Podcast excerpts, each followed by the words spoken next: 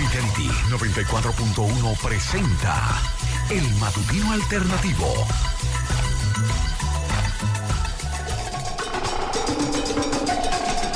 Y volveré, volveré a cantar esta melodía que ya está sonando, que ya está sonando en mi corazón. A veces sale el rencor, solo a veces. Muy buenos días en este viernes, comenzando con esa nostalgia de Lucecita Benítez. Y a veces yo le digo, no sé cómo, cómo calcular la edad de un amigo común, José Plasencia. Félix Aquino todavía no ha oído a don Álvarez Aquino cantar, pero él dice que le trae recuerdos esa canción y esa canción está dedicada está dedicada a don Jordi Masalles, está lejos, pero está siempre cerca. Viernes, un saludo para el arquitecto Khalil, ese mismo. Sí, sí, Félix, ¿qué voy a hacer? Un saludo muy, muy especial, faltando 72 días para el año 2024, Día Mundial de la Osteoporosis. ¿eh? Es importante. Y por cierto, pero quizás sea un poquito más tarde para cuando nuestro admirado Carlos Beitía esté despierto, porque lo que pasó ayer en el Teatro Nacional, bueno, ya dejan entrar vasos y todo a la sala. Mira Félix Aquino que tenía una camisa planchada para ir al teatro. No, no, no, usted puede ir en franela ya, eso no importa. Pero lo de los vasos y lo de anunciar un espectáculo a las 8.30 y comenzar a las nueve y media, bueno, vamos a, a cambiar el concepto entonces del teatro. Sí, un entre en todo ¿no? Un día como hoy, un día como hoy nació en Asua el cinco veces presidente Buenaventura Báez Méndez. En el 1961 llega al país Juan Bosch Gaviño, fundador del PRD, luego de varias décadas en el exilio. Una, una manifestación juvenil antigubernamental es reprimida ocasionando varias muertes e innumerables heridas. El acontecimiento se queda consagrado como los sucesos de la calle Payá. En el, en el 2014 muere en Estados Unidos el diseñador dominicano Oscar Renta Fiallo, Oscar de la Renta. En el 2019 el PTD, el emblemático Partido de los Trabajadores Dominicanos, aprobó cambiar su nombre para llamarse Fuerza del Pueblo. En el, en el, mil, en el 2021, un 20 de octubre, se comprueba que el 60.1% de la población está vacunada con dos dosis contra el COVID. Sí, sí, aquí se logró esa esa vacunación. Un ciclón azotó Bangladesh en el 1988, un 20 de octubre, y dejó 20 mil damnificados. 20 mil.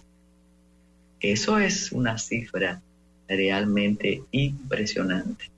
En el 2004 ocurre la caída de Fidel Castro algo que realmente estremeció la región y Cuba, naturalmente. Y ya, y a partir de ahí eh, vino una, especie de deterioro en la salud del gigante cubano. Resbaló y cayó en la escalinata del Museo del Che Guevara, localizado en la ciudad de Santa Clara. Se fracturó una pierna y un, y un brazo. Pero ahí eh, comenzaron a a entender que era mortal el líder. Recordamos, sí, claro que sí, recordamos que un día como hoy nació Rimbaud, Arthur Rimbaud, un mito de la poesía francesa. Vivió apenas 37 años y dio por concluida su obra a los 20. Es el autor de Iluminaciones de una temporada en el infierno. También recordamos hoy que eh, hubo un alto al fuego definitivo en el 2011 de ETA. Es el fin de 40 años de terrorismo por parte de un grupo que se separó a fines de los 50 del conservador Partido Nacionalista Vasco y optó por la guerrilla para instalar aquel Estado independiente en los territorios históricos de Euskal Herria. ETA es responsable nada más y nada menos de mil asesinatos. En los años 80, Felipe González desató acciones de terrorismo de Estado para combatir a ETA a través de los grupos antiterroristas de liberación, los eh, cuestionables GAL. Ya en mayo del 2018, después de la rendición, la banda anunció su disolución. Y en el 2011 es el fin de Muammar Gaddafi, linchado por líderes rebeldes que lo habían capturado en el marco de una guerra civil. Gaddafi tenía entonces 69 años. Había gobernado Libia desde 1969. No controlaba realmente, controlaba Libia. En el 2019 Evo Morales se proclama vencedor de las elecciones presidenciales bolivianas y revalida su mandato iniciado en el 2006. Sí, dos semanas más tarde se anularon las elecciones. Como dijimos, Día Internacional de la Osteoporosis. Claro que afecta a hombres también, pero es más frecuente entre nosotras. Nos vamos con las internacionales y a tres días de las primarias opositoras en Venezuela, colectivos chavistas atacan a los seguidores de María Corina Machado. El próximo domingo la oposición venezolana celebrará las elecciones primarias para elegir al candidato que competirá el próximo año por la presidencia. A tres días de esos comicios, ayer jueves un grupo de los colectivos chavistas, la fuerza de choque de Nicolás Maduro atacó sin ningún reparo a los seguidores de María Corina Machado. Los violentos de siempre, enviados por el régimen, amedrentan a nuestros equipos, denunció el comando de campaña de la líder de 20 Venezuela, BB, en redes sociales en un mensaje que tuvo acompañado de un vídeo que muestra el momento de la agresión. La oposición venezolana, agrupada en la plataforma unitaria democrática, informó que para las elecciones primarias trabajan más de 37 mil voluntarios con el éxito de vigilar y garantizar el éxito. Y Estados Unidos reiteró que si el chavismo no libera a los presos políticos, volverá a aplicar las sanciones en Venezuela después del entusiasmo de Maduro Estados Unidos reiteró que restaurará las sanciones que levantó temporalmente a Venezuela si Nicolás Maduro no comienza a liberar, liberar antes de final de noviembre a los tres estadounidenses que Washington considera presos injustamente. En una conferencia de prensa, el jefe de la diplomacia estadounidense para América Latina dijo que se han tomado pasos fundamentales, pero solo si Venezuela cumple con lo prometido. Y Venezuela insiste en que los opositores inhabilitados no podrán participar en las elecciones. ¿eh?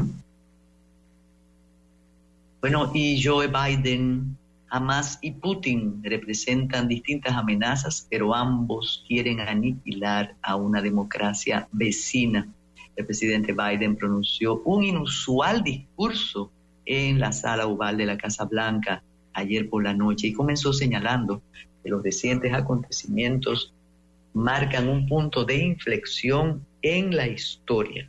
Además reiteró su apoyo a Israel y a Ucrania, de modo que ya no hay eh, disimulo. Biden eh, de manera directa y bueno, sin exacto, sin disimulo, respalda a Israel.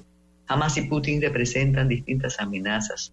Los dos quieren aniquilar a una democracia. Sobre el reciente ataque del grupo terrorista Hamas, que dejó 1.300 muertos en Israel, el mandatario aseguró que se están buscando todas las vías para traer los rehenes de vuelta a casa.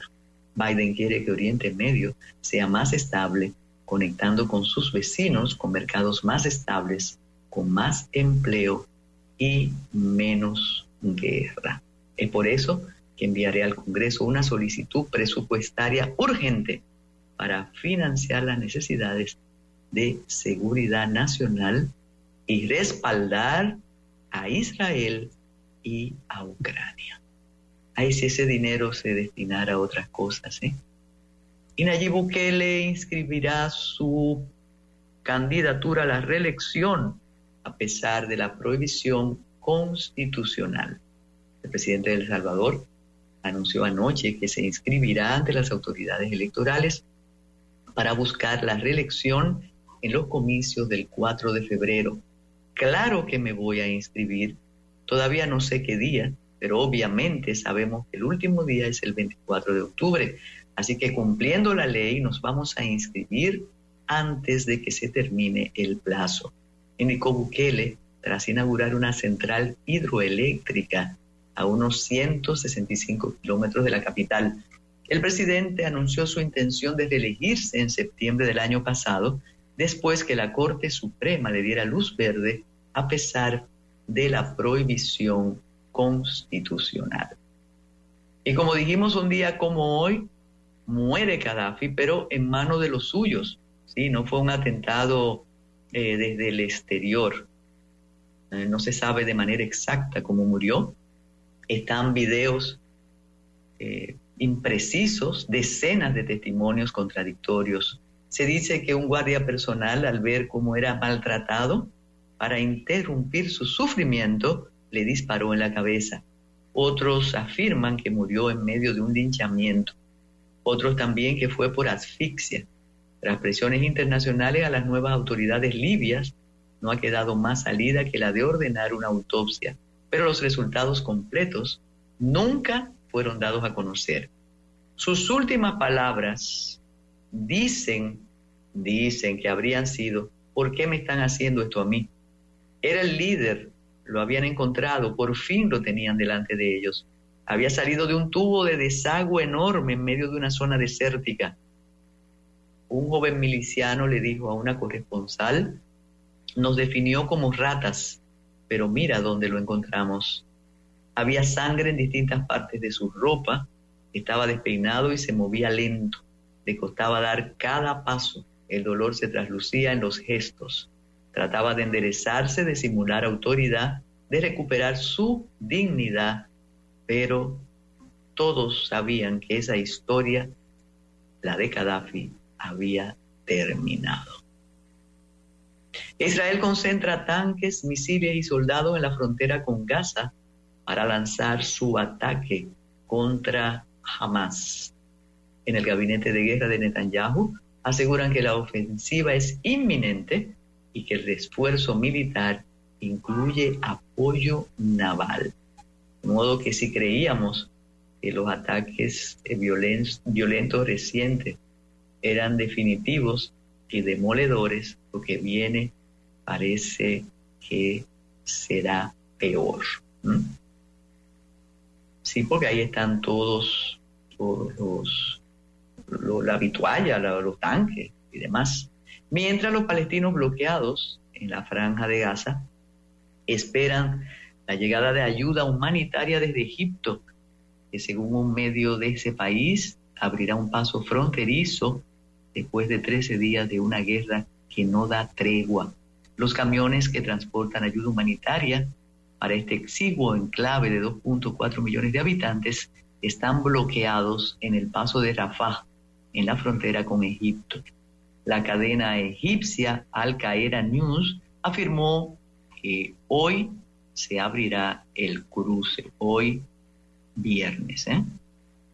Miles de personas se manifiestan en pleno centro de Nueva York apoyando a Israel. En su mayoría judíos se manifestaron en el corazón de Nueva York apoyando a Israel en su ofensiva sobre Gaza y para pedir la liberación de los más de 200 rehenes que el movimiento islamista jamás capturó el pasado 7 de octubre.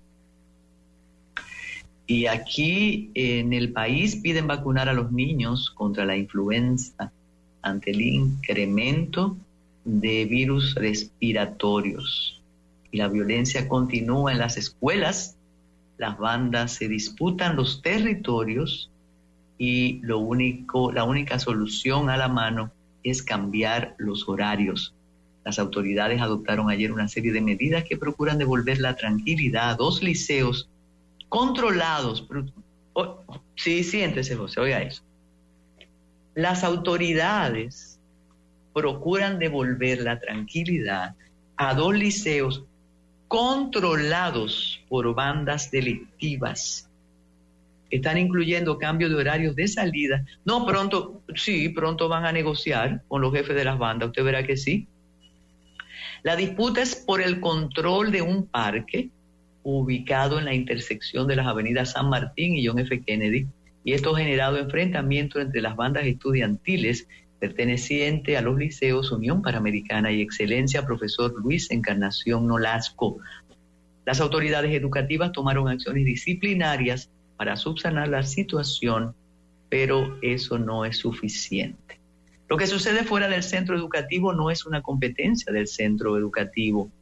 Nosotros estamos tratando de controlar aquí.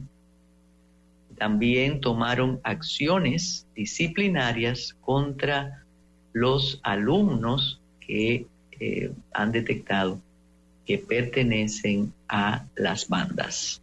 Y Santiago, Moca y La Vega están acorralados por el dengue. Abarrotados están los principales centros de salud, tanto públicos como privados, en Santiago y Moca por el, el brote de dengue. En el Hospital Infantil Arturo Grullón es que más pacientes ingresados hay los centros no dan abasto. En Moca el 80% de las camas en las emergencias de los hospitales está ocupado. Esto ocurre después ya que al presidente le dijeron que había dengue y que él tomó la decisión de las medidas preventivas, aunque ya es bastante tarde. Pero qué bueno, más vale tarde que nunca. Y el Consejo de Seguridad de la ONU aprobó ayer por unanimidad renovar el régimen de sanciones contra Haití en una rara muestra de consenso en el máximo órgano de decisión de Naciones Unidas. La resolución para extender el régimen de sanciones incluye un embargo total de armas, la congelación de bienes y medidas de prohibición de viajes. Fue presentada por Ecuador y Estados Unidos. Rusia y China, que en otros casos se han mostrado opuestas a las sanciones por sus efectos sobre las poblaciones civiles, apoyaron la continuidad de las medidas. Y el canciller de la República dijo que corresponde a Haití recibir a la OEA. El ministro de Relaciones Exteriores trató las perspectivas y tendencias internacionales y la situación de las relaciones con Haití, Estados Unidos y el resto del continente durante su participación como orador invitado en el almuerzo mensual de la Cámara Americana de Comercio en la República Dominicana. El canciller afirmó que este gobierno ha implementado su programa de política exterior planteado desde un inicio en su plan de gobierno, pero que diversas situaciones los han llevado a cambiar. Señaló la inflexión en las relaciones con Haití luego del magnicidio, tanto para la política interna como para la política exterior. El tema haitiano es y ha sido de importancia capital. El gobierno siempre ha postulado que la solución a la crisis de Haití solo puede surgir de un diálogo. Qué bueno que Álvarez dijo que toda la situación ha cambiado el, lo planteado en el programa de gobierno, porque en, la capítulo de Relaciones Exteriores, que es la de su autoría, eh, nosotros siempre revisamos, sobre todo cuando se trata de las infracciones que cometen los cónsules, bueno, el, clímax de la corrupción está en los cónsules de la frontera, ¿no? Los cónsules en Haití. Y ahí mismo, con un lenguaje poco diplomático en ese programa de gobierno, eh, Roberto Álvarez Gil dice se va a acabar con esa corrupción, con ese eh, clientelismo en los consulados y demás, y él no lo, no lo ha podido lograr. Eh, parece que hay razones más poderosas que las que conoce la razón, las tiene el corazón o el bolsillo, pero qué bueno que él lo reconozca, quizás en el segundo periodo eh, de la gestión presidencial de Abinader. Ellos puedan controlar la corrupción en el cuerpo diplomático y consular de la República Dominicana, corrupción que él señala en ese programa de gobierno. Bueno, y otro, otro, otro planificador del magnicidio. Si contáramos, yo pienso que, que para matar a Jovenel Muis hay como 40 personas, pero siguen buscándolo. Joseph Félix Badio, la persona que planificó el asesinato del presidente haitiano Jovenel Moïse, fue detenido en Puerto Príncipe. Además, oiga, ¿dónde fue detenido? Ni siquiera había una orden de captura internacional, sino allá mismo. Ha sido detenido, fue la escueta confirmación del portavoz de la policía haitiana, la agencia F. Este ex agente de la unidad anticorrupción fue destituido por faltas éticas y fue capturado ayer tarde en el interior de un supermercado en Petionville, en Puerto Príncipe. Según la investigación, Félix Badío es uno de los principales sospechosos del asesinato de Mois. Cada vez que capturan a uno de estos personajes, dicen lo mismo.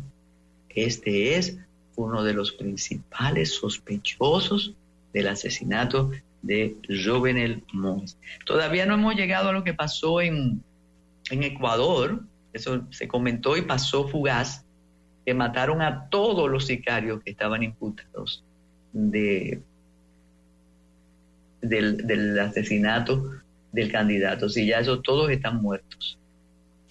Y oigan esto, la ONU dice que la banda haitiana 400 Mawoso usa dominicanos para adquirir armas de fuego. Ay, presidente, oiga eso. Entre los hallazgos del panel de expertos de las Naciones Unidas se destaca que el tráfico ilícito de armas de fuego utilizadas por las bandas armadas que controlan y azotan el empobrecido país tiene la colaboración de la República Dominicana. El vacío institucional y los débiles controles de frontera constituyen un entorno favorable para que los delincuentes, incluidos los narcotraficantes, intensifiquen sus actividades. En el informe se reveló Estados Unidos es el principal suplidor de armas de fuego de todo tipo. Y después, ¿quién? República Dominicana, que fue, funge como puente para el contrabando y vendedor directo a las bandas, como la llamada 400 Mawos. La mayoría de las armas de fuego y municiones se fabrican en los Estados Unidos y llegan a Haití directamente de la República Dominicana. Y entonces, ¿y qué es lo que estamos haciendo? Eh? Bueno, el panel acotó que la gran mayoría de incautaciones realizadas por las autoridades de los Estados Unidos se han llevado a cabo en Miami, una ciudad que es uno de los principales puntos de salida de contenedores con armas ilegales. El panel indicó que aunque la mayoría del tráfico de armas no se detecta, las incautaciones ah, que se han realizado recientemente se demuestra la ruta del tráfico. Otra vertiente del problema haitiano es la importación de drogas desde Jamaica y el trueque de marihuana y de armas.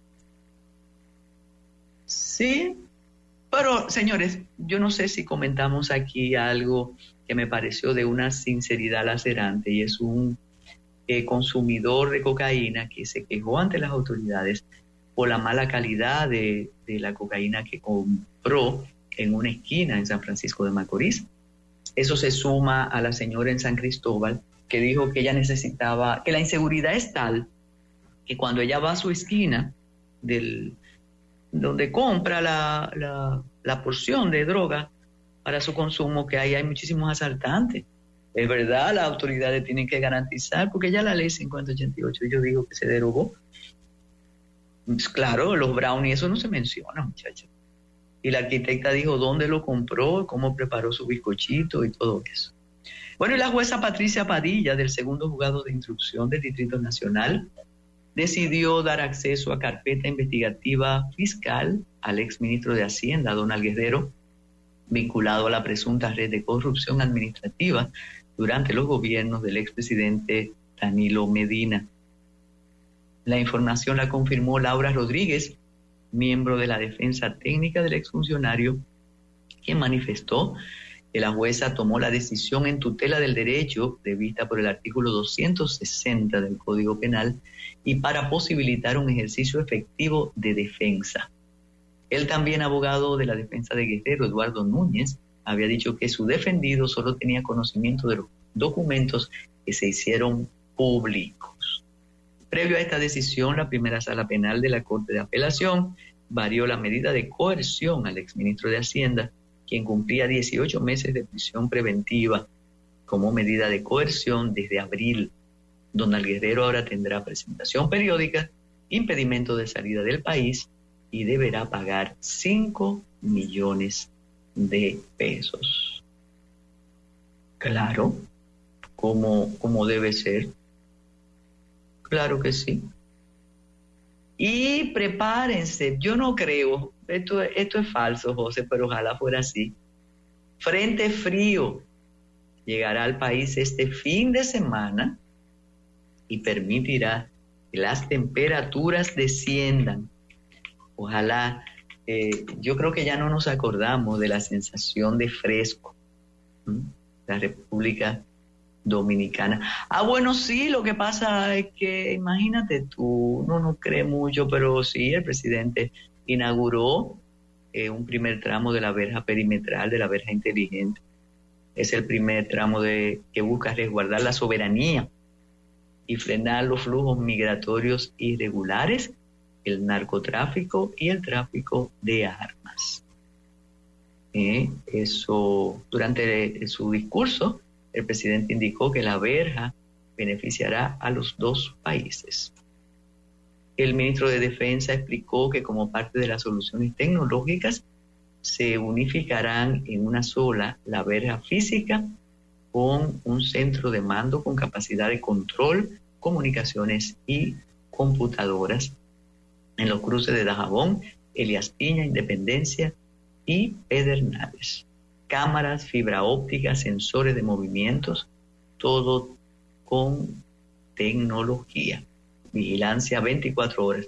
Bueno, y ayer mencionábamos la cifra de, de parturientas y alguien me dijo, y creo que, eso es importante que lo comentemos con ustedes, que esas estadísticas eh, eh, corresponden a la situación antes del cierre.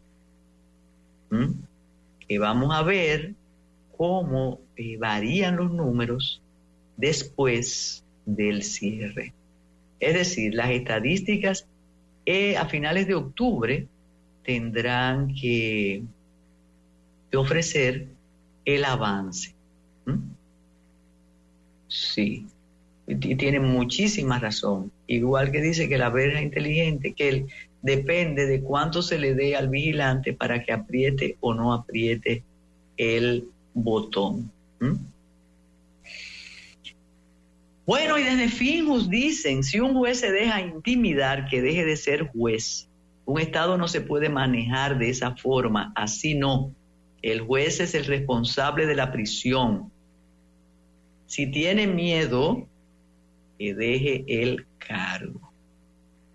Bueno, entonces vamos a hacer eh, la pausa y lo que dijimos al principio, claro, aquí me dice una persona que estuvo también en el concierto de Natalia Jiménez. Lo que ocurrió anoche en el Teatro Nacional eh, fue inédito, parecía el teatro La Fiesta.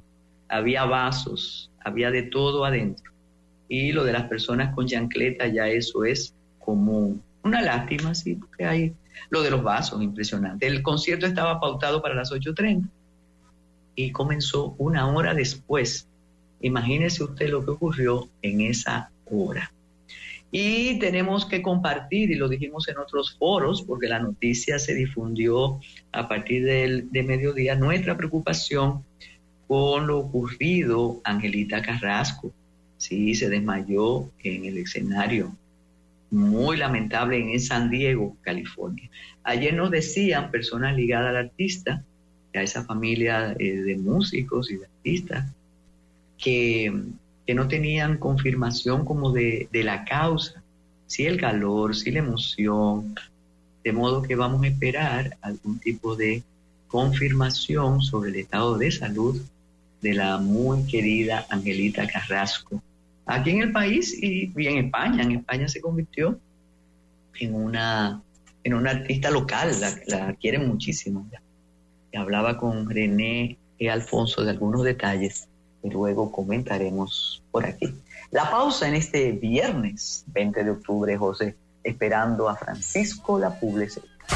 Ya regresa el matutino alternativo por Fidelity.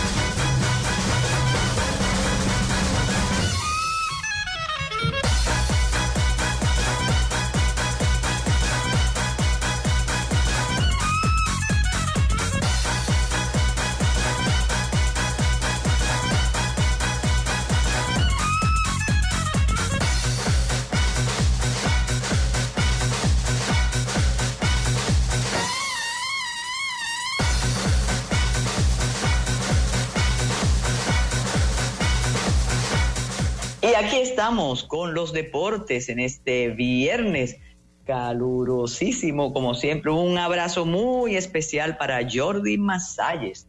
Fuera, fuera, pero aquí en el corazón. Francisco La Puble Segura, ¿qué nos tienes? ¿Qué nos tienes para esta mañana? Adelante.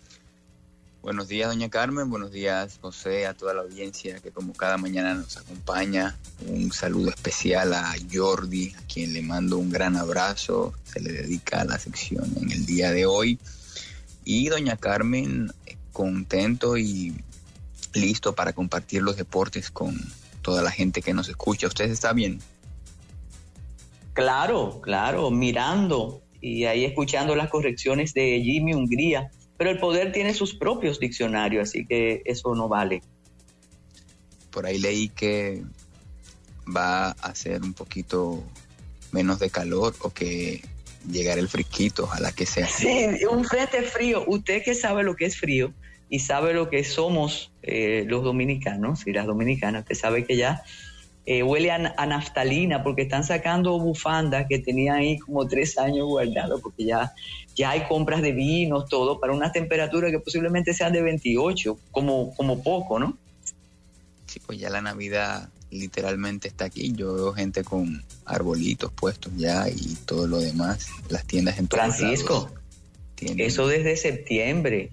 Eh, hay un gran almacén, una marca internacional que en septiembre ya tenía lucecitas y arbolitos y casualmente Félix Aquino bromeaba esta mañana y decía que ya sí más sabor navideño comenzó con la programación. De modo que aquí en Navidad, usted sabe cómo, cómo es ese encanto navideño que dura hasta febrero.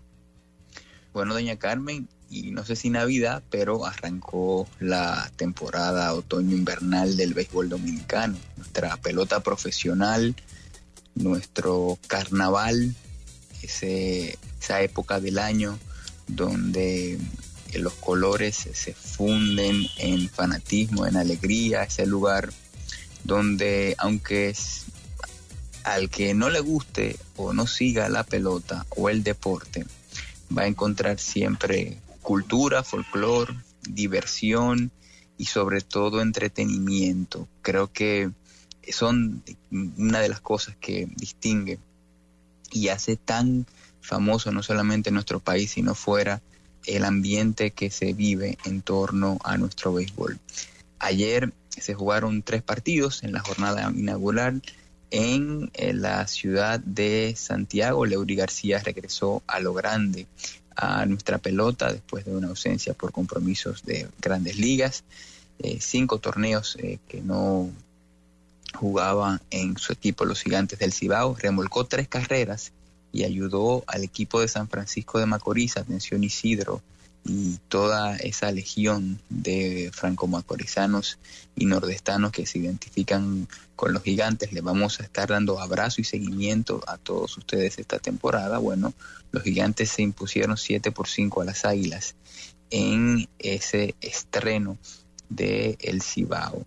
García se fue de 4-3 con doblete y dos carreras anotadas. En tanto que en San Pedro de Macorís, las estrellas orientales capitalizaron errores de los toros y se impusieron cuatro carreras por dos la noche del jueves en el arranque del torneo en esa ciudad. El lanzamiento de la primera bola estuvo a cargo de Fernando Tatis Jr. a recordarle a los estrellistas que el muchacho tiene permiso de su organización, los Padres de San Diego, para, eh, para jugar 20 partidos en esta temporada. Así que eso es una buena noticia. Recordar que ese año donde Fernando Tati, siendo eh, un muchacho eh, que, bueno, más muchacho y que comenzaba en las líderes del béisbol profesional, el año que jugó con las estrellas,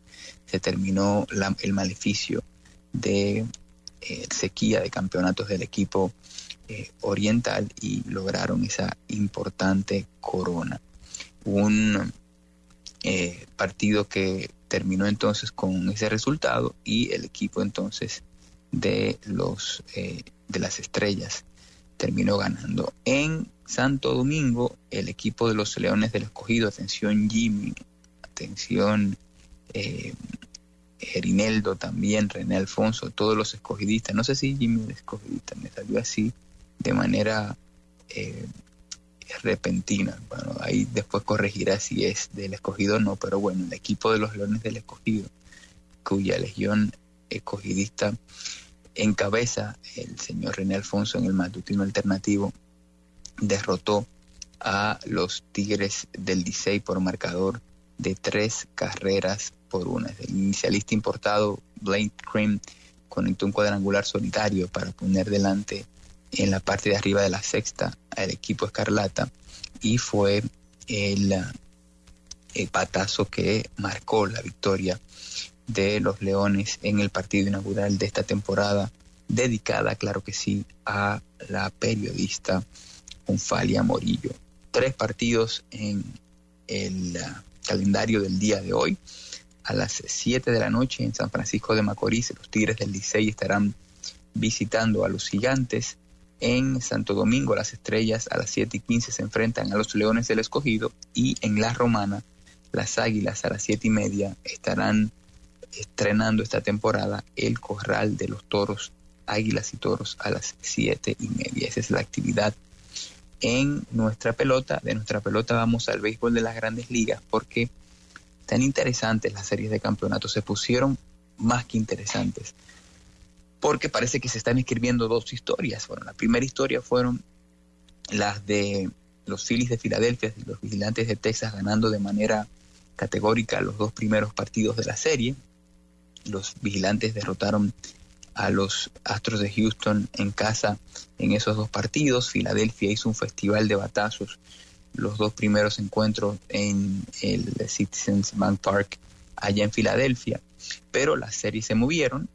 En el día de ayer, Phillies y Diamondbacks jugaron el primer partido de la serie en Phoenix, el tercer partido de la serie, y los Arizona Diamondbacks le pusieron número a la casa, derrotaron a los Phillies de Filadelfia dos carreras por uno, partido bien apretado donde el conjunto de los eh, Arizona Diamondbacks pudo eh, ya dominar los bates del equipo de Filadelfia que estaban encendidos.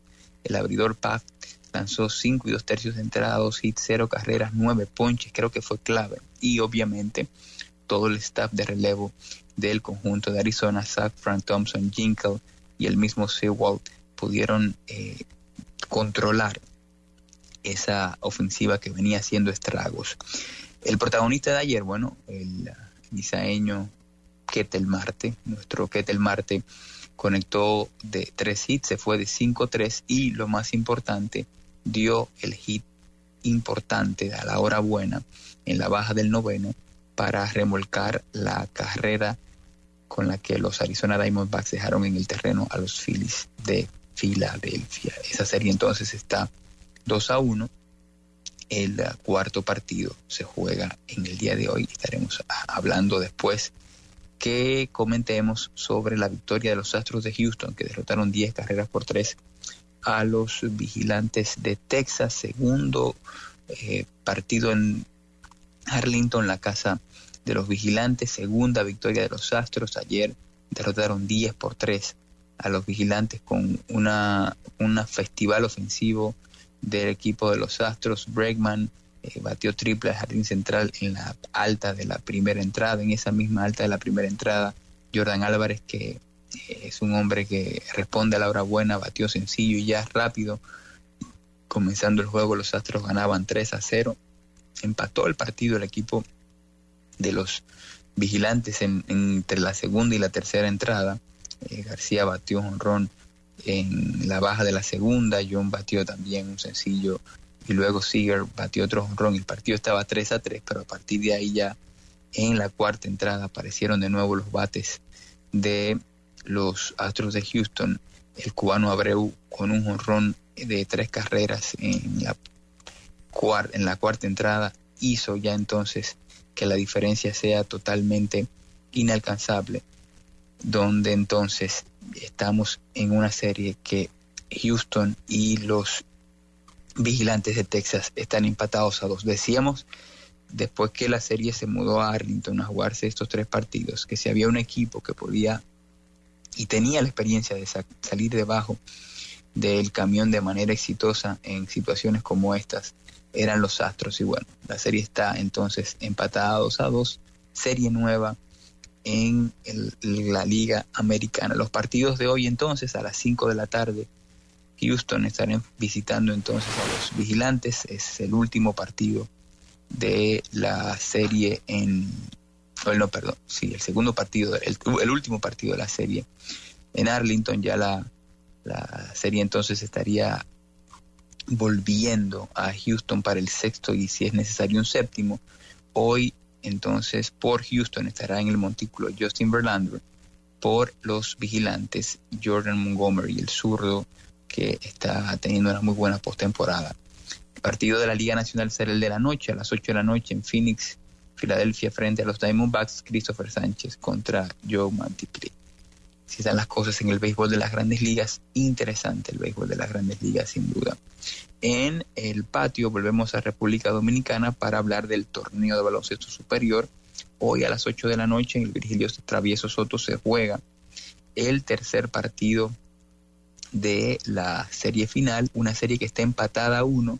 El equipo de Rafael Varias, el equipo de Villa Consuelo, ganó el partido el miércoles 1-1 y entonces el cuarto juego, doña Carmen, será el domingo a las 6 de la tarde en el Virgilio Travieso Soto todos los partidos.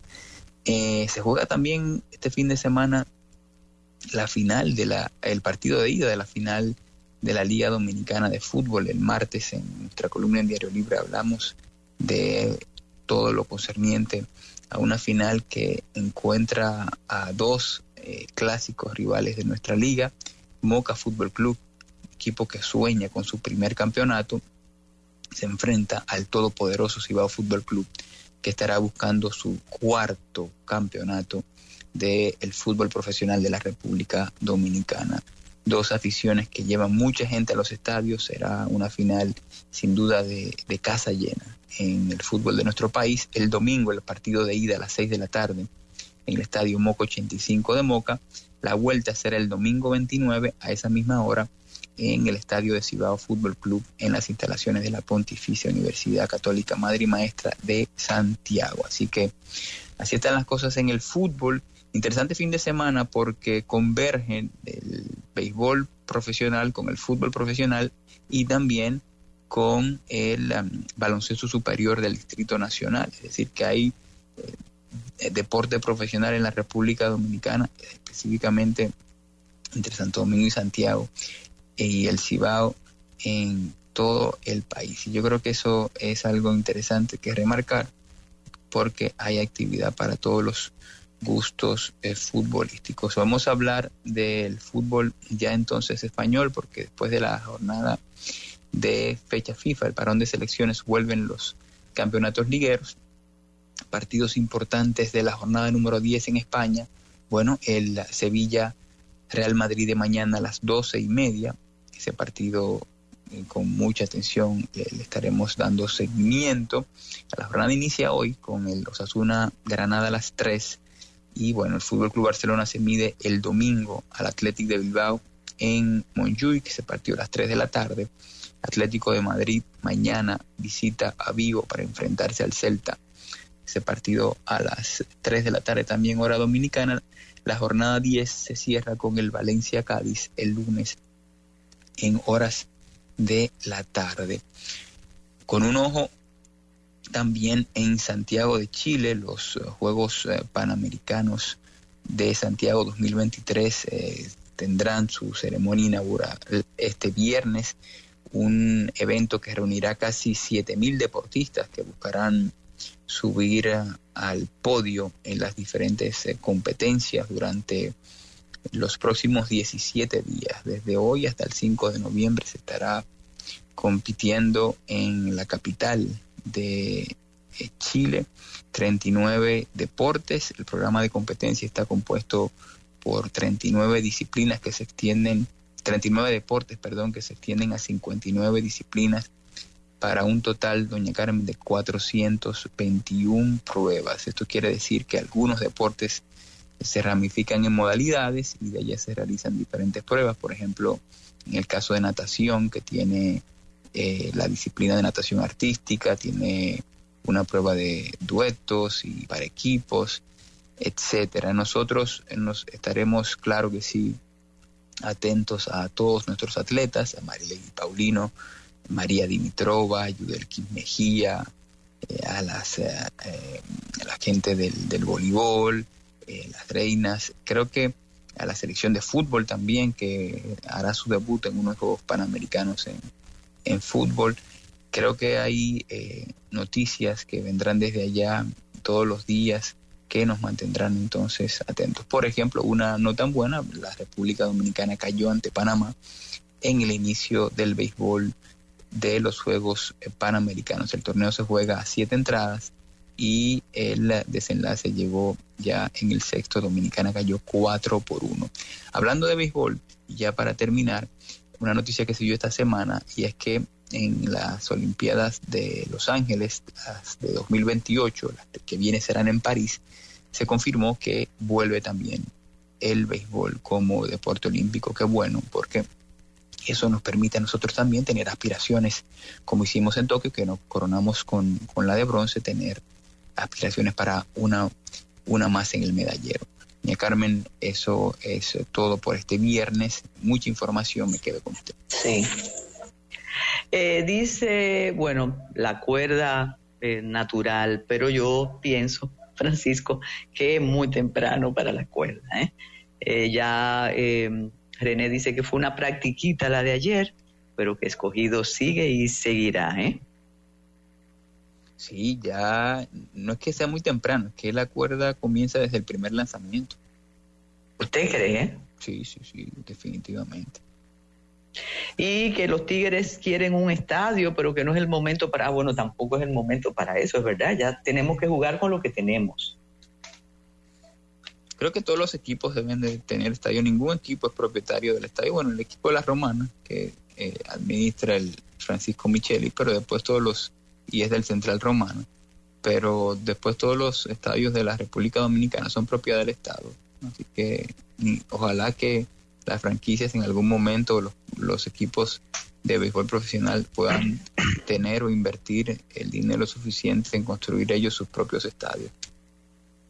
Y dice Francisco, la misma pregunta durante todos estos años, ¿quién controla el mercado negro de las entradas para ver los juegos?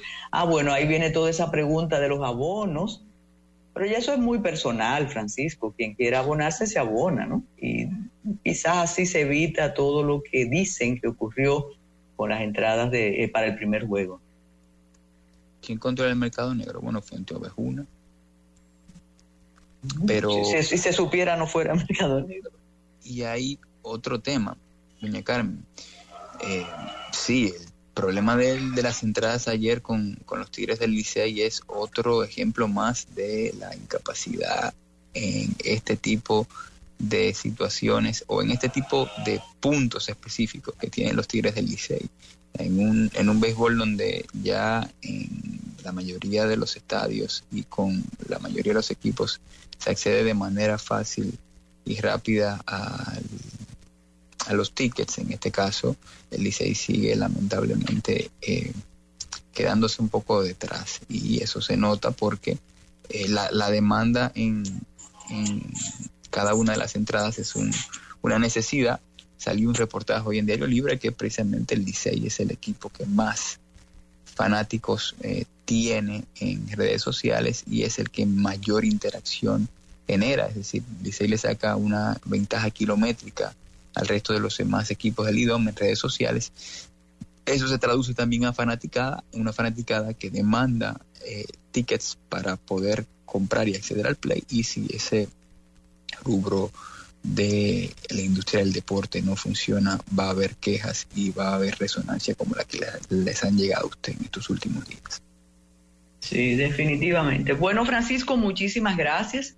Aquí atentos a muchas actividades, pero en la región, sé que a usted le apasiona el tema electoral, como a nosotros, eh, lo que le espera a Argentina es interesante a partir del domingo y, como decía un analista, con ese grasejo argentino, eh, nos queda mi ley, no tenemos de otra. Usted se imagina lo que es Argentina gobernada por mi ley, ¿no? Pero si el pueblo lo decide, hay que acatar la decisión.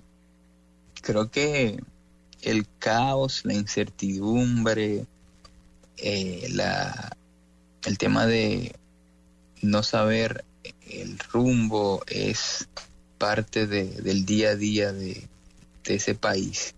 Y si se confirman las encuestas y todo parece ir por ese camino, lamentablemente lo que le espera en, en términos eh, de desarrollo, seguimiento y sobre todo un tema de derechos humanos y como tal van a estar totalmente o la economía, bueno, también porque estamos hablando de un país que tiene una histórica eh, situación económica en un tema eh, de, también de su moneda, el tema también de la deuda.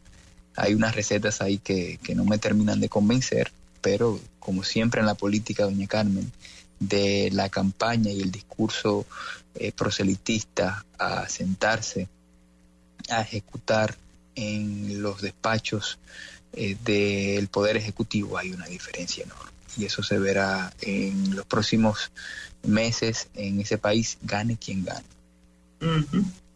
Sí, eso, eh, entre el dicho, el hecho y, la, y las promesas hay un gran trecho, eso es una realidad. Pues muchísimas, muchísimas gracias Francisco, que tenga excelente, excelente fin de semana.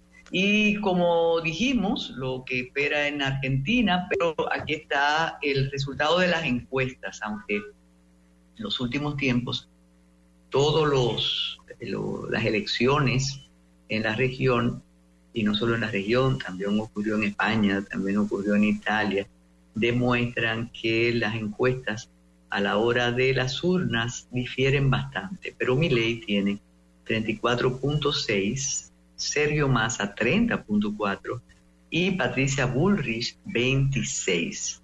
Ese es el cierre de las últimas encuestas publicadas para la primera vuelta. Javier Milei eh, tiene la posición de liderazgo, aunque con un 34.6%. El hecho de que Milei siga en los entornos del 35% y a poca distancia de sus rivales asegura que habrá una segunda vuelta. Ninguna de las encuestas realizadas en los últimos dos meses prevé una victoria en la primera.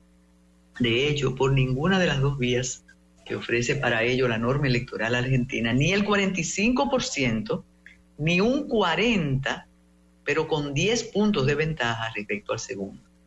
Entonces, eso es lo que se prevé para el domingo. Sin embargo, cuando se aprietan eh, tanto los, los números o las distancias entre los, los candidatos, a última hora eh, se toman decisiones. Javier Milei eh, tiene el perfil más heterogéneo de votantes. Su base son varones jóvenes, los primeros que comenzaron a seguirlo a través de las redes sociales, pero en los últimos meses el apoyo al candidato ultra ha crecido muchísimo y se ha extendido a electores de todas las franjas etarias y clases sociales. Eso es importante, como dije, que ya cuando se acerca la hora de los hornos, se suman, se suman más. Así que por ahí va la cosa. Entonces vamos a hacer la pausa. Tenemos ahí un, corto, que siempre, esos cortos siempre son útiles para tratar de acercarnos a entender lo que está ocurriendo entre Hamas e Israel. Y sí, lo que comentábamos, se trató de la experiencia de muchas personas que asistieron a la sala eh, Augusta del Teatro Nacional Eduardo Brito y no a una arena. Es decir, lo que me dice una persona eh, que lo comentó también temprano en otros medios, es que es muy diferente asistir a, a la sala del Teatro Nacional que un concierto en el en el pabellón de voleibol, tiene toda la razón, o en el estadio, y que nunca pensó que se podía entrar con vasos al teatro, a la sala del Teatro Nacional, ni cómo estaban las personas. Eso tiene que ver con dirección y producción. ¿eh? Y si la producción acordó con Carlos Beitía eso, bueno, eso, y hay un patronato también. Yo me imagino que ya a esta altura, yo decía esta mañana, quizás Carlos Beitía estaba durmiendo todavía después de, la jornada de ayer, pero algo dirá. ¿eh? Y otro detalle, y es que el, el espectáculo estaba pautado para las 8.30 y comenzó a las nueve y media. Sí, eso, eso tendrá eh, su eh, comentario.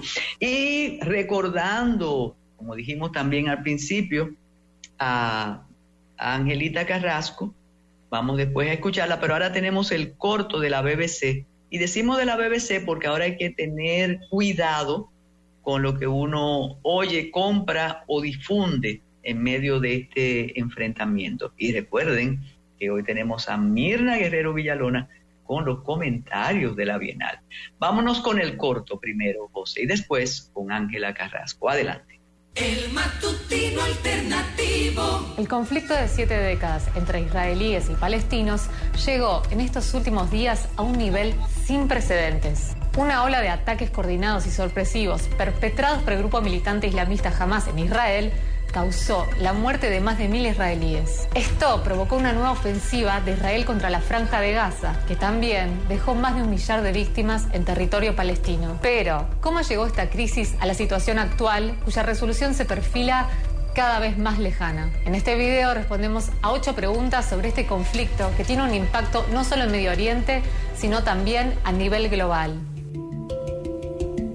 Para responder a esta pregunta hay que remontarse a fines del siglo XIX, principios del siglo XX, cuando una ola de antisemitismo se extendió sobre judíos que vivían en Europa y Rusia. En respuesta a esto comenzó a cobrar fuerza el sionismo, el movimiento nacionalista que buscaba la creación de un Estado judío en Palestina. En aquella época, esta zona pertenecía al Imperio Otomano y estaba ocupada principalmente por árabes y otras comunidades musulmanas. Pero se produjo una fuerte inmigración de colonos judíos que comenzaron a sentarse allí y esto generó resistencia entre las diversas comunidades. Con la Primera Guerra Mundial, el Imperio Otomano fue derrotado y Reino Unido recibió un mandato de la Liga de las Naciones, es decir, el organismo que precedió a Naciones Unidas, para administrar el territorio de Palestina. Durante este tiempo, los británicos habían hecho varias promesas, tanto a árabes como judíos que finalmente no cumplieron, lo que incrementó las tensiones entre ambos. Con la llegada de la Segunda Guerra Mundial se produjo el Holocausto, es decir,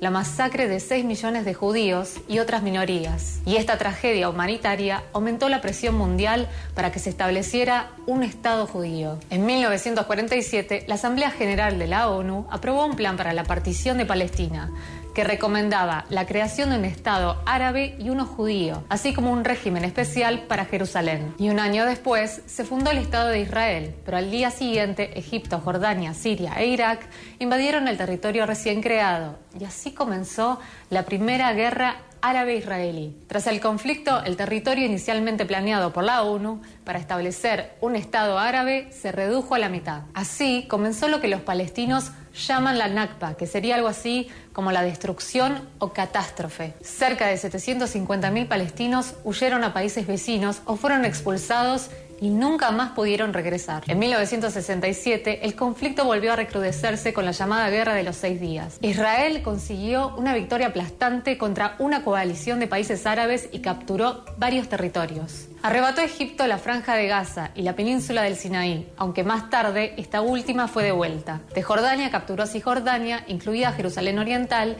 y de Siria tomó los llamados Altos del Golán. Un conflicto que provocó que otro medio millón de palestinos tuvieran que huir.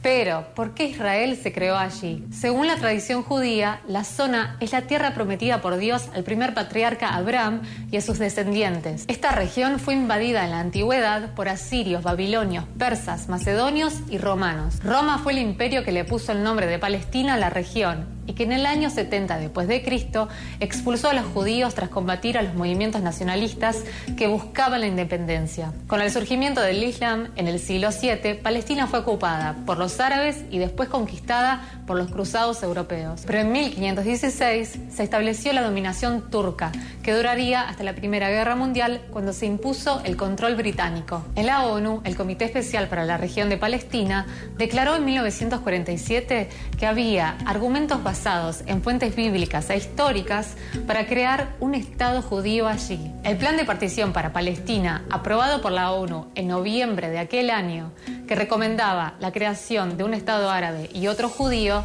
fue aprobado por estos últimos, pero no por los árabes, que lo consideraban una pérdida de territorio. Por eso nunca fue implementado.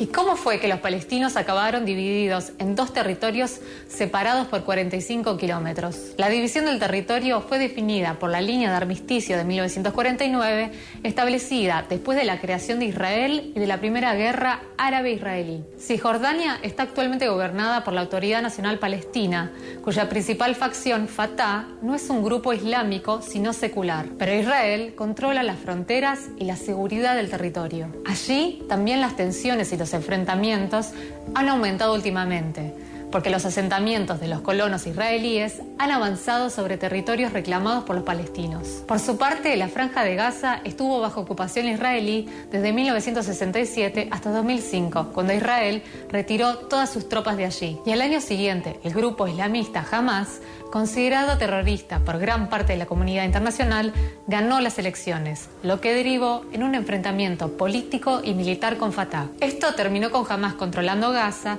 mientras que Fatah, como mencionábamos antes, pasó a manejar Cisjordania. Desde entonces han estallado varios conflictos entre Hamas e Israel.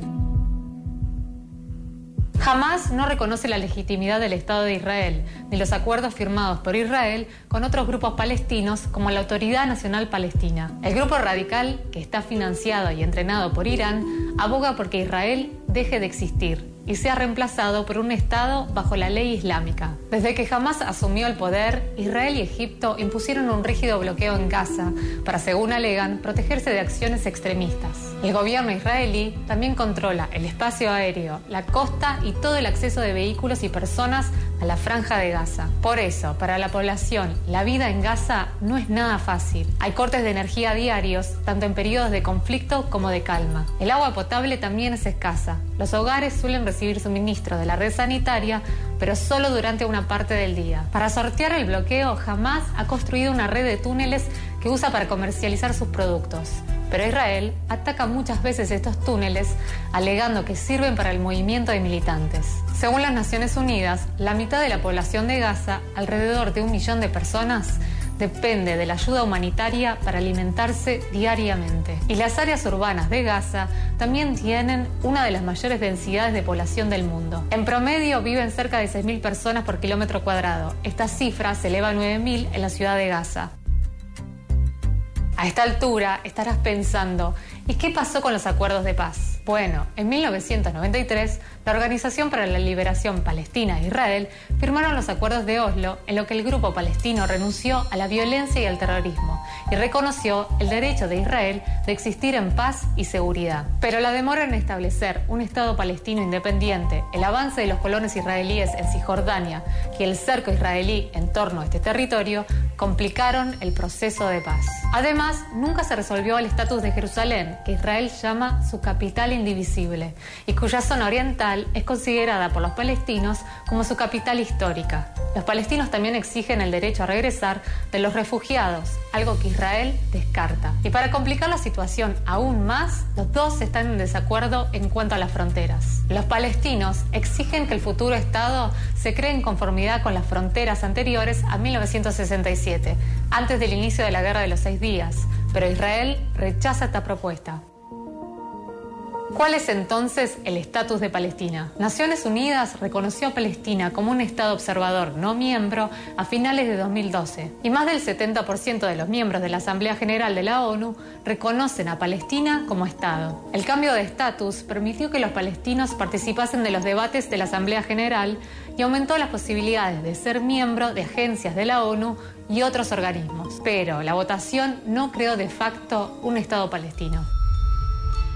Como podemos ver, el conflicto palestino-israelí no es una cuestión polémica solo en Medio Oriente, sino que lo es también en el tablero geopolítico global. De un lado, Israel cuenta con un lobby significativo y poderoso en Estados Unidos, donde la opinión pública suele ser favorable a la postura israelí. Por ello, es prácticamente imposible que un presidente estadounidense retire su apoyo a Israel. Este país es uno de los mayores beneficiarios de la ayuda estadounidense y la mayor parte viene en forma de subsidios para comprar armas. Del otro lado, los palestinos no cuentan con el apoyo abierto de ninguna En la región, Egipto dejó de apoyar a Hamas en 2013, dejando a Siria, Irán y el grupo libanés Hezbollah como sus principales apoyos. Y es que la causa palestina tiene muchos simpatizantes en todo el mundo, pero este movimiento no se traduce en avances concretos.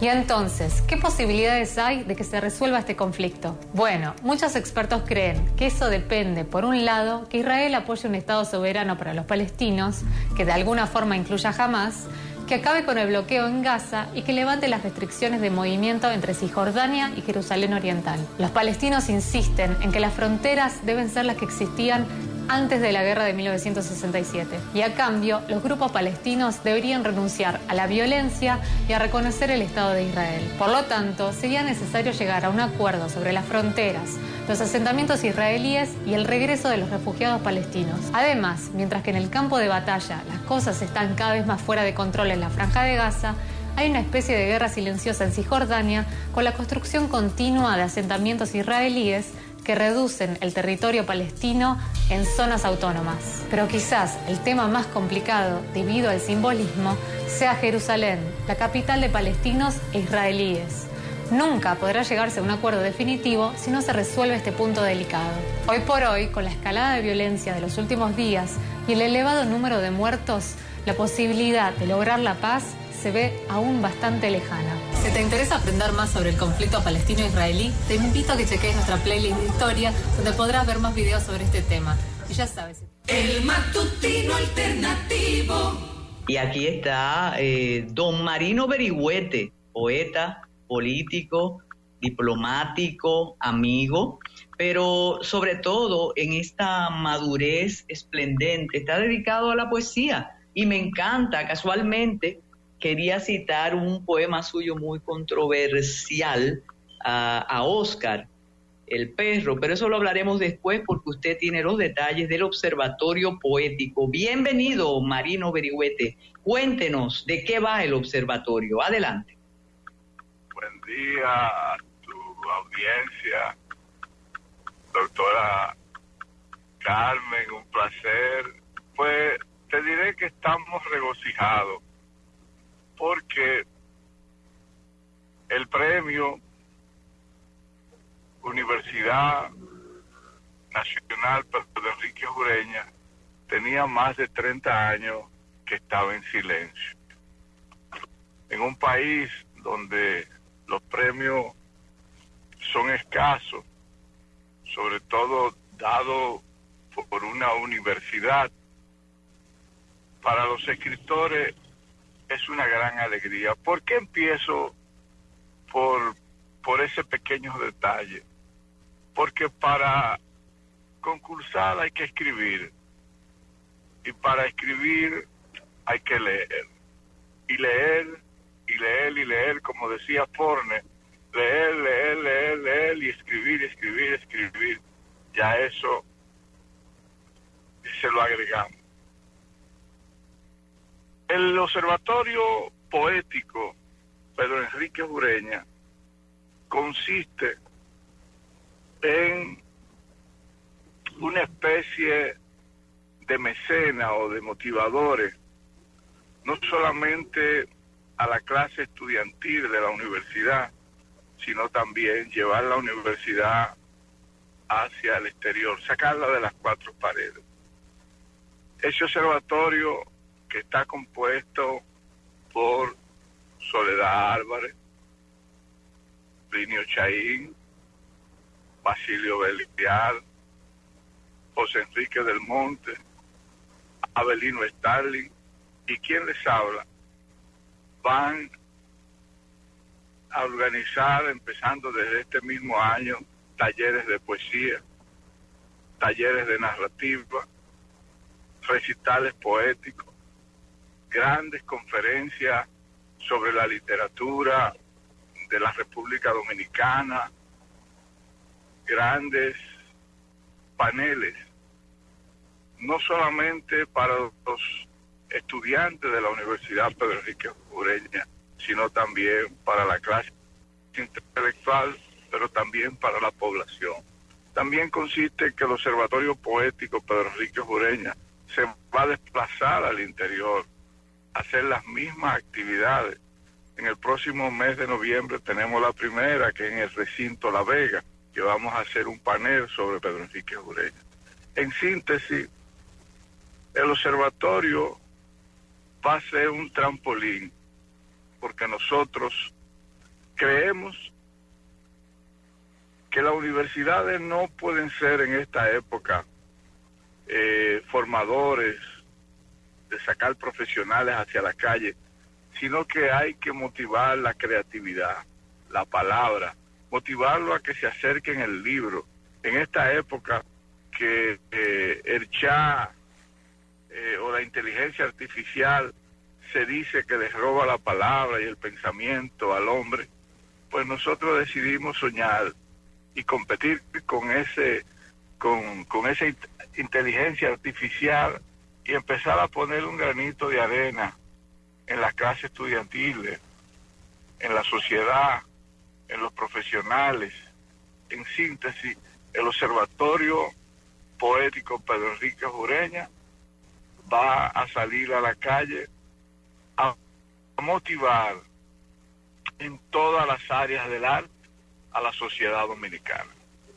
Bueno, en Marino, esto no vamos a decir por qué no lo habíamos hecho antes, sino que ya eh, se está haciendo. Yo recuerdo el año pasado la experiencia que tuvimos juntos, yo estaba con eh, los estudiantes de la Universidad eh, Nacional Pedro Enrique Ureña, como entre el asombro, el interés y ese, ese no querer primero aceptar esta vía franca eh, de la lectura, de la poesía, y siempre va a despertar interés si se hace el trabajo.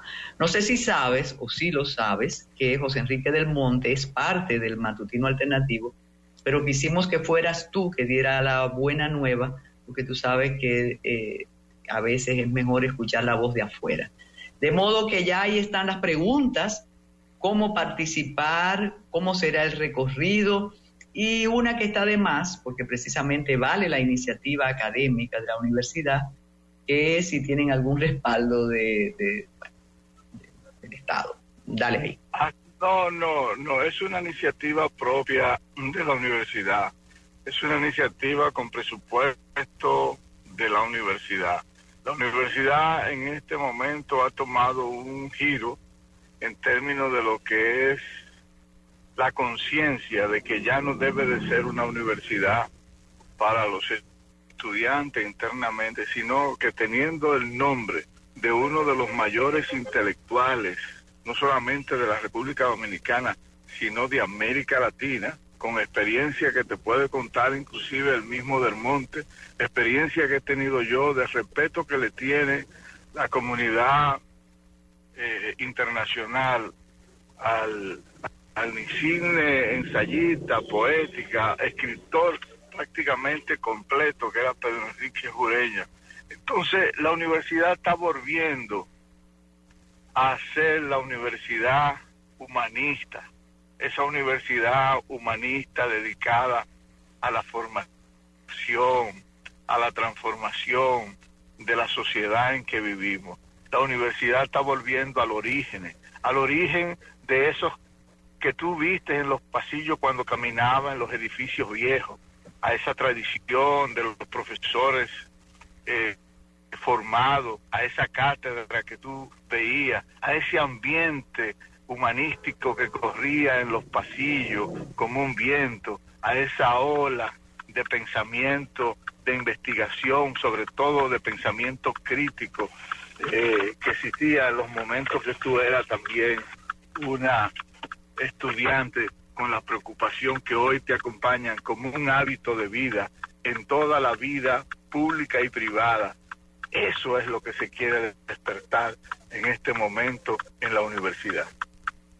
Bueno, pues nos eh, transmitiste el entusiasmo que sirva el matutino para comunicar todas las actividades y para, para mantener precisamente ese entusiasmo. Ahora hacemos una pausa y quédese en sintonía por ahí, que vienen noticias de la Bienal, doña Mirna Guerrero Villalona, con esas informaciones. Gracias, muchas gracias, Marino Berigüete. Adelante, José.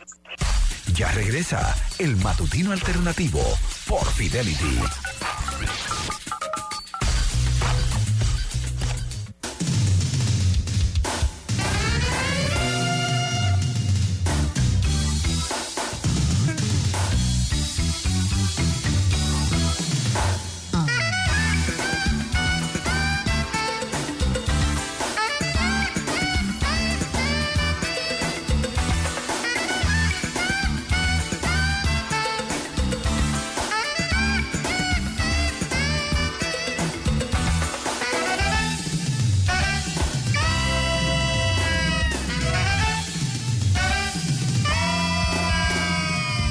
Un saludo muy, muy especial, no solo mío, sino mira el equipo desde que yo mencioné su nombre, a eh, el médico, el médico, don Carlos Heriberto García Lisgo.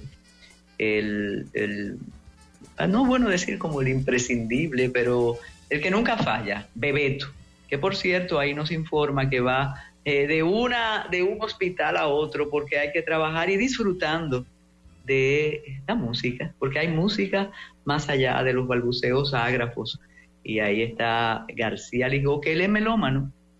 Sí, Jimmy, tiene algunas faltas. Él, no ha ido al nuevo, ¿eh? pero él es caprichoso. Además, él vive en un paraíso.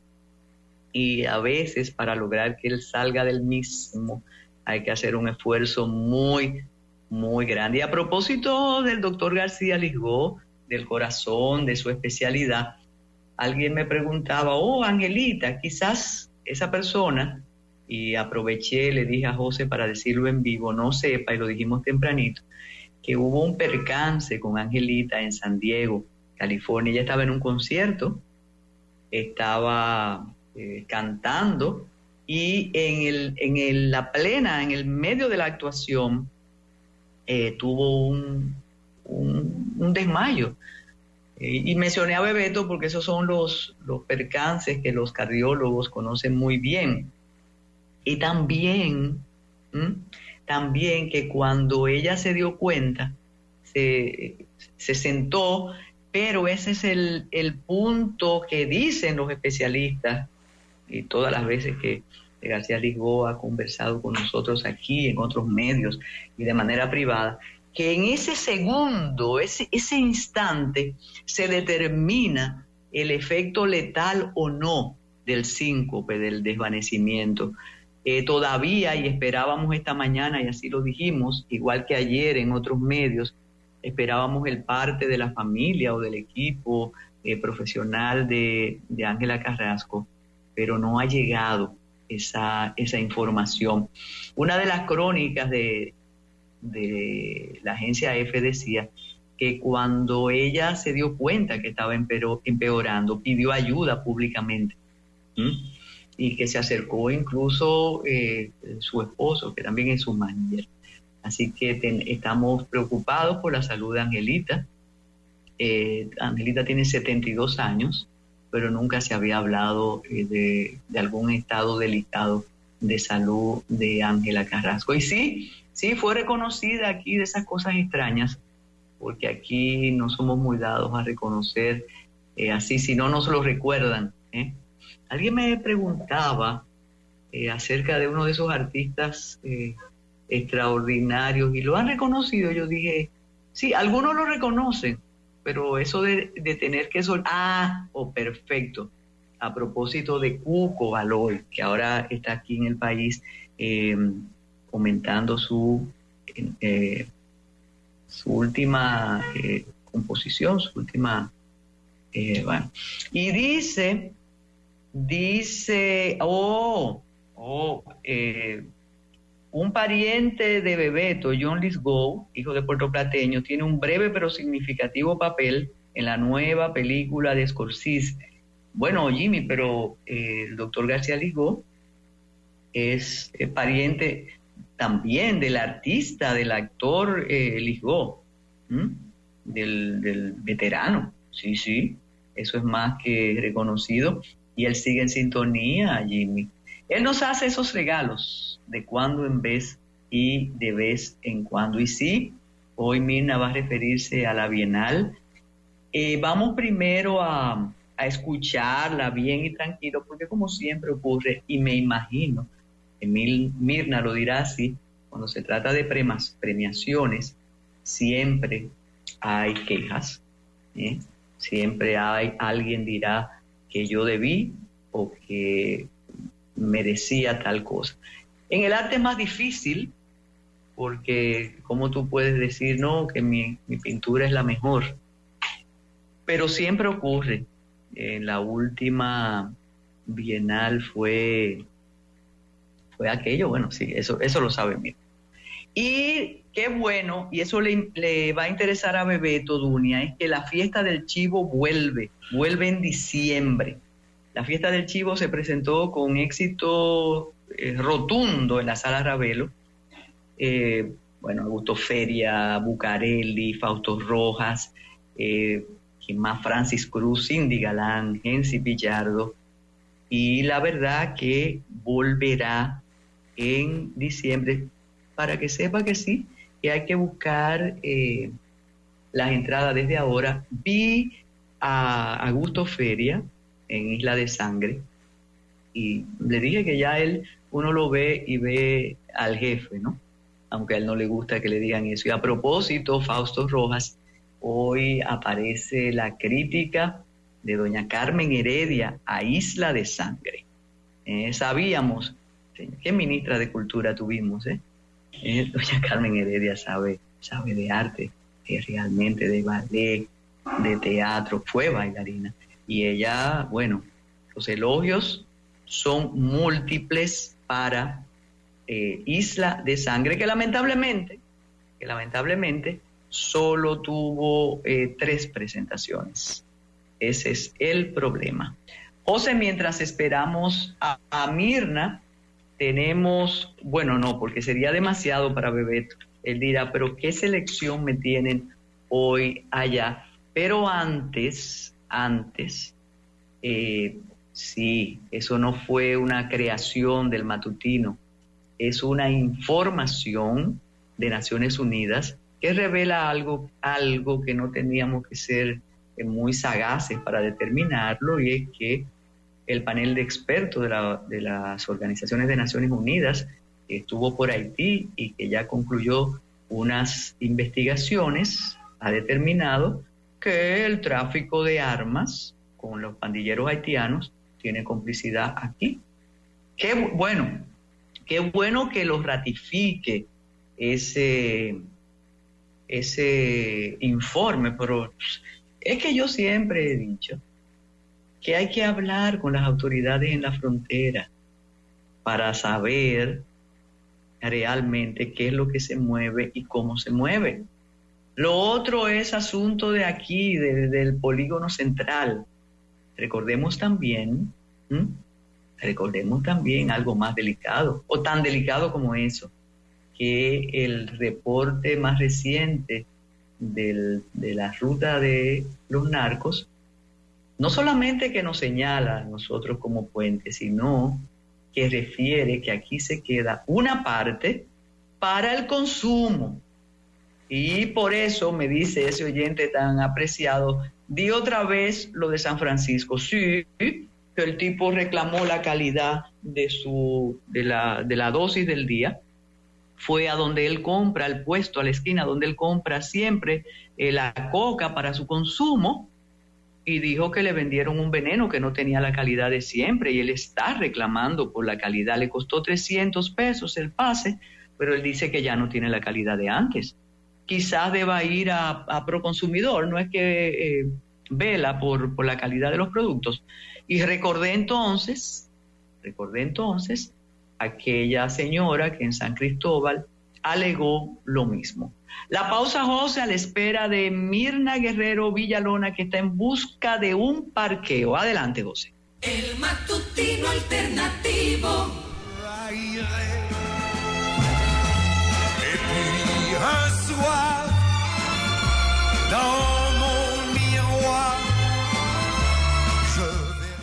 Mirna Guerrero Villalona, nos encantó verla tan elegante leyendo los finalistas, los ganadores, y sabíamos que hoy lo compartirá con su público del matutino alternativo de su calidoscopio. Adelante, Mirna. Muy buenos días. Muy, buenos días. Eh, me excusan la tardanza de hoy, causa, como decimos, ajenas a nuestra voluntad. Pero aquí estamos con todo el entusiasmo. Eh, como todos sabemos, finalmente y cumpliendo eh, con las bases que habían sido publicadas el pasado martes, día 17 de octubre, se dieron a conocer los resultados ya de las elecciones de las eh, piezas eh, que iban a recibir los galardones de esta trigésima Bienal Nacional de Artes Visuales. Eh, debo decir que fue un trabajo arduo. empezamos a trabajar el lunes anterior y durante seis jornadas completas estuvimos analizando, visitando los diferentes espacios de los tres pisos donde está montada esta bienal. Este jurado estuvo conformado por Carlos Acero, eh, Ángela García, que es una crítica de arte estadounidense, de origen dominicano, pero estadounidense, y quien les habla. Y el jurado de selección estuvo integrado por Carlos San Giovanni, Fermín Ceballos y Pilar Yadó, quien es española. Esto lo digo, hago la salvedad porque uno de los tantos comentarios que han circulado es que en este jurado se violentaron bases porque no había jurado extranjero. Pero hago la salvedad de que tanto en el de selección como en el de premiación se, había dos personas de otras nacionalidades, no solo dominicanas. Entonces, debemos decir también que la selección final eh, fíjense, primero eh, visitamos, cada uno de los jurados va haciendo eh, su identificación de posibles obras ganadoras, luego comienzan los encuentros y los debates para ir sedaceando el conjunto. Y, oh sorpresa, al final, cuando estuvimos de acuerdo, todos los premios otorgados fueron a unanimidad. Eh, y tenemos que, eh, oh sorpresa, nos dimos cuenta de que había casi igualitario el número de mujeres artistas como de hombres, que también estaban prácticamente todas las posibilidades técnicas representadas, que hay pinturas, hay esculturas, eh, esculturas en cerámica, eh, tenemos también obra eh, gráfica, el gran premio fue un dibujo, tenemos como premio eh, videoarte, eh, también una eh, escultura que tiene proyección y algo que puede resultar novedoso y tal vez chocante para muchos. También dos obras que refieren a trabajos textiles, es decir, trabajos de tanta tradición artesanal y sobre todo trabajo muy femenino. En, de suerte y manera que los premios eh, otorgados fueron muy variados sin que haya sido uno de los criterios de este jurado tratar de hacerlo de esa manera. Simplemente al final fue que eh, al hacer el recuento nos dimos cuenta de esa circunstancia. Han surgido protestas, como tú decías hace un momento. Es natural en una competencia como esta, tan abierta, tan variada, eh, hay eh, quien lamenta que no se premiara más pintura, pero debemos señalar que en un conjunto de nueve premios y un gran premio hay dos pinturas galardonadas. Entonces hay pinturas, hay cerámica, hay escultura, hay videoarte. Entonces hay un poco de todo. Eh, también eh, se ha cuestionado que hay muchas instalaciones. Fíjense, el, problema es que los artistas la inscriben su obra como ellos consideren, pero hay instalaciones que realmente son esculturas. Pongo un ejemplo, la pieza de Luis Alberto Checo Muñoz, que es un conjunto escultórico en cerámica impresionante. Eso más que una, más que una instalación es simplemente una escultura. Entonces, el artista la eh, presentó como instalación y así fue consignada. Ahora, no hay que temer, si se premiaron instalaciones, bueno, lo merecían, ciertamente. Para recordar un poco, voy a leer las obras y artistas galardonados.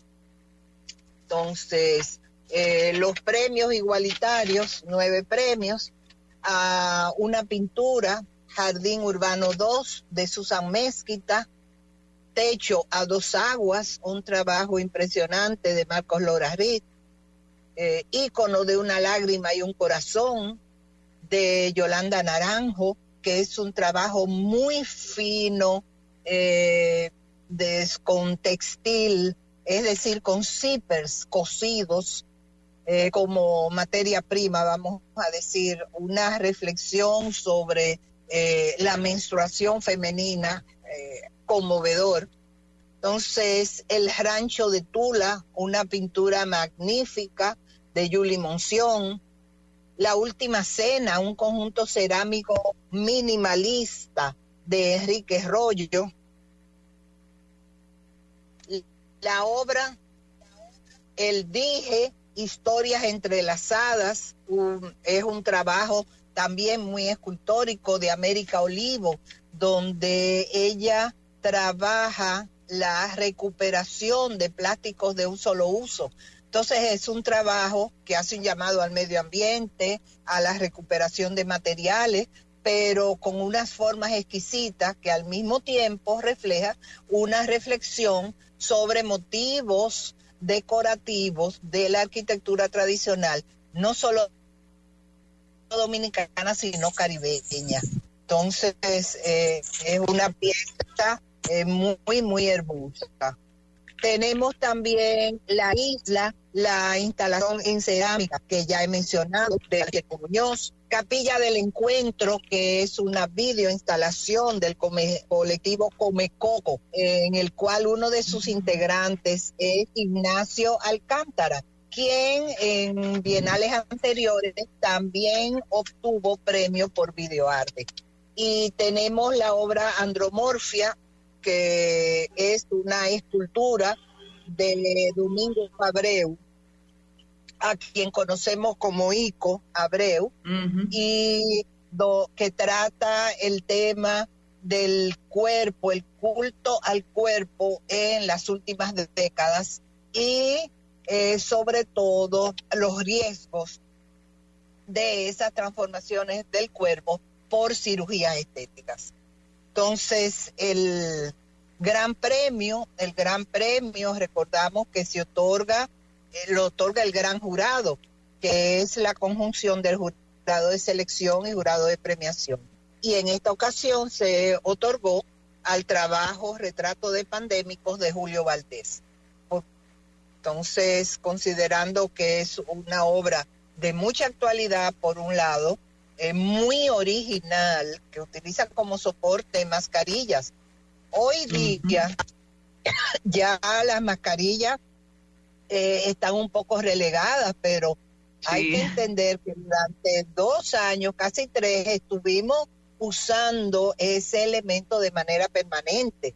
Entonces, eh, utilizarlas, dejar ese testimonio de una tragedia mundial, como fueron estos años, eh, es realmente un elemento muy novedoso. Mirna, así como, como decías, y, y avalando lo que en la calle escuchamos, que siempre hay inconformidad, eh, hay algo que me llama la atención y ha sido el acuerdo entre ustedes. Y alguien preguntaba cuando compartimos tu, tu declaración si había eh, renglones desiertos o si pensaron que algunos premios podían estar desiertos y qué tal la calidad en comparación con bienales anteriores. Hay como muchas preguntas en esa misma, pero yo sé por dónde van, que si estás conforme esta vez. Sí, sí, yo estoy muy conforme. Bueno, eh, fui parte de jurado, así que tengo que ser coherente. Y fíjate, la ventaja de otorgar premios igualitarios es que no hay posibilidad o se cierra mucho la posibilidad de dejar premios desiertos.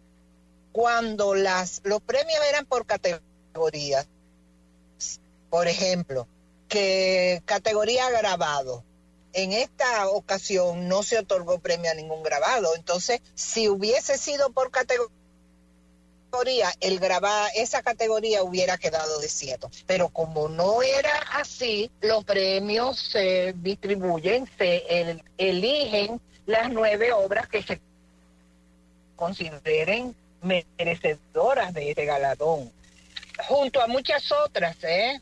¿Eh? no podemos decir que solo estas nueve eran merecedoras, había otras también, pero luego pasa una fase de discusión, de interrelación, de volver a ver todas esas obras, eh, evaluarlas una a una y evaluar el conjunto y entonces así es que se llega a esta decisión final. Debo aclarar también que este jurado decidió precisamente por la calidad del conjunto eh, que veíamos otorgar cuatro menciones de honor y esas fueron otorgadas a una fotografía Eterno Interludio de Fueyamil Gouza Méndez, Merengue Yerto desde el sur, una pintura también impresionante de Rosalba Hernández, La Bolita una escultura en cerámica de una terminación exquisita de una artista emergente, Loraine Franco, y luego la obra Atravesando la nebulosa del tiempo y la memoria, te sigo arrastrando con mi corazón, una escultura de Ezequiel Taveras.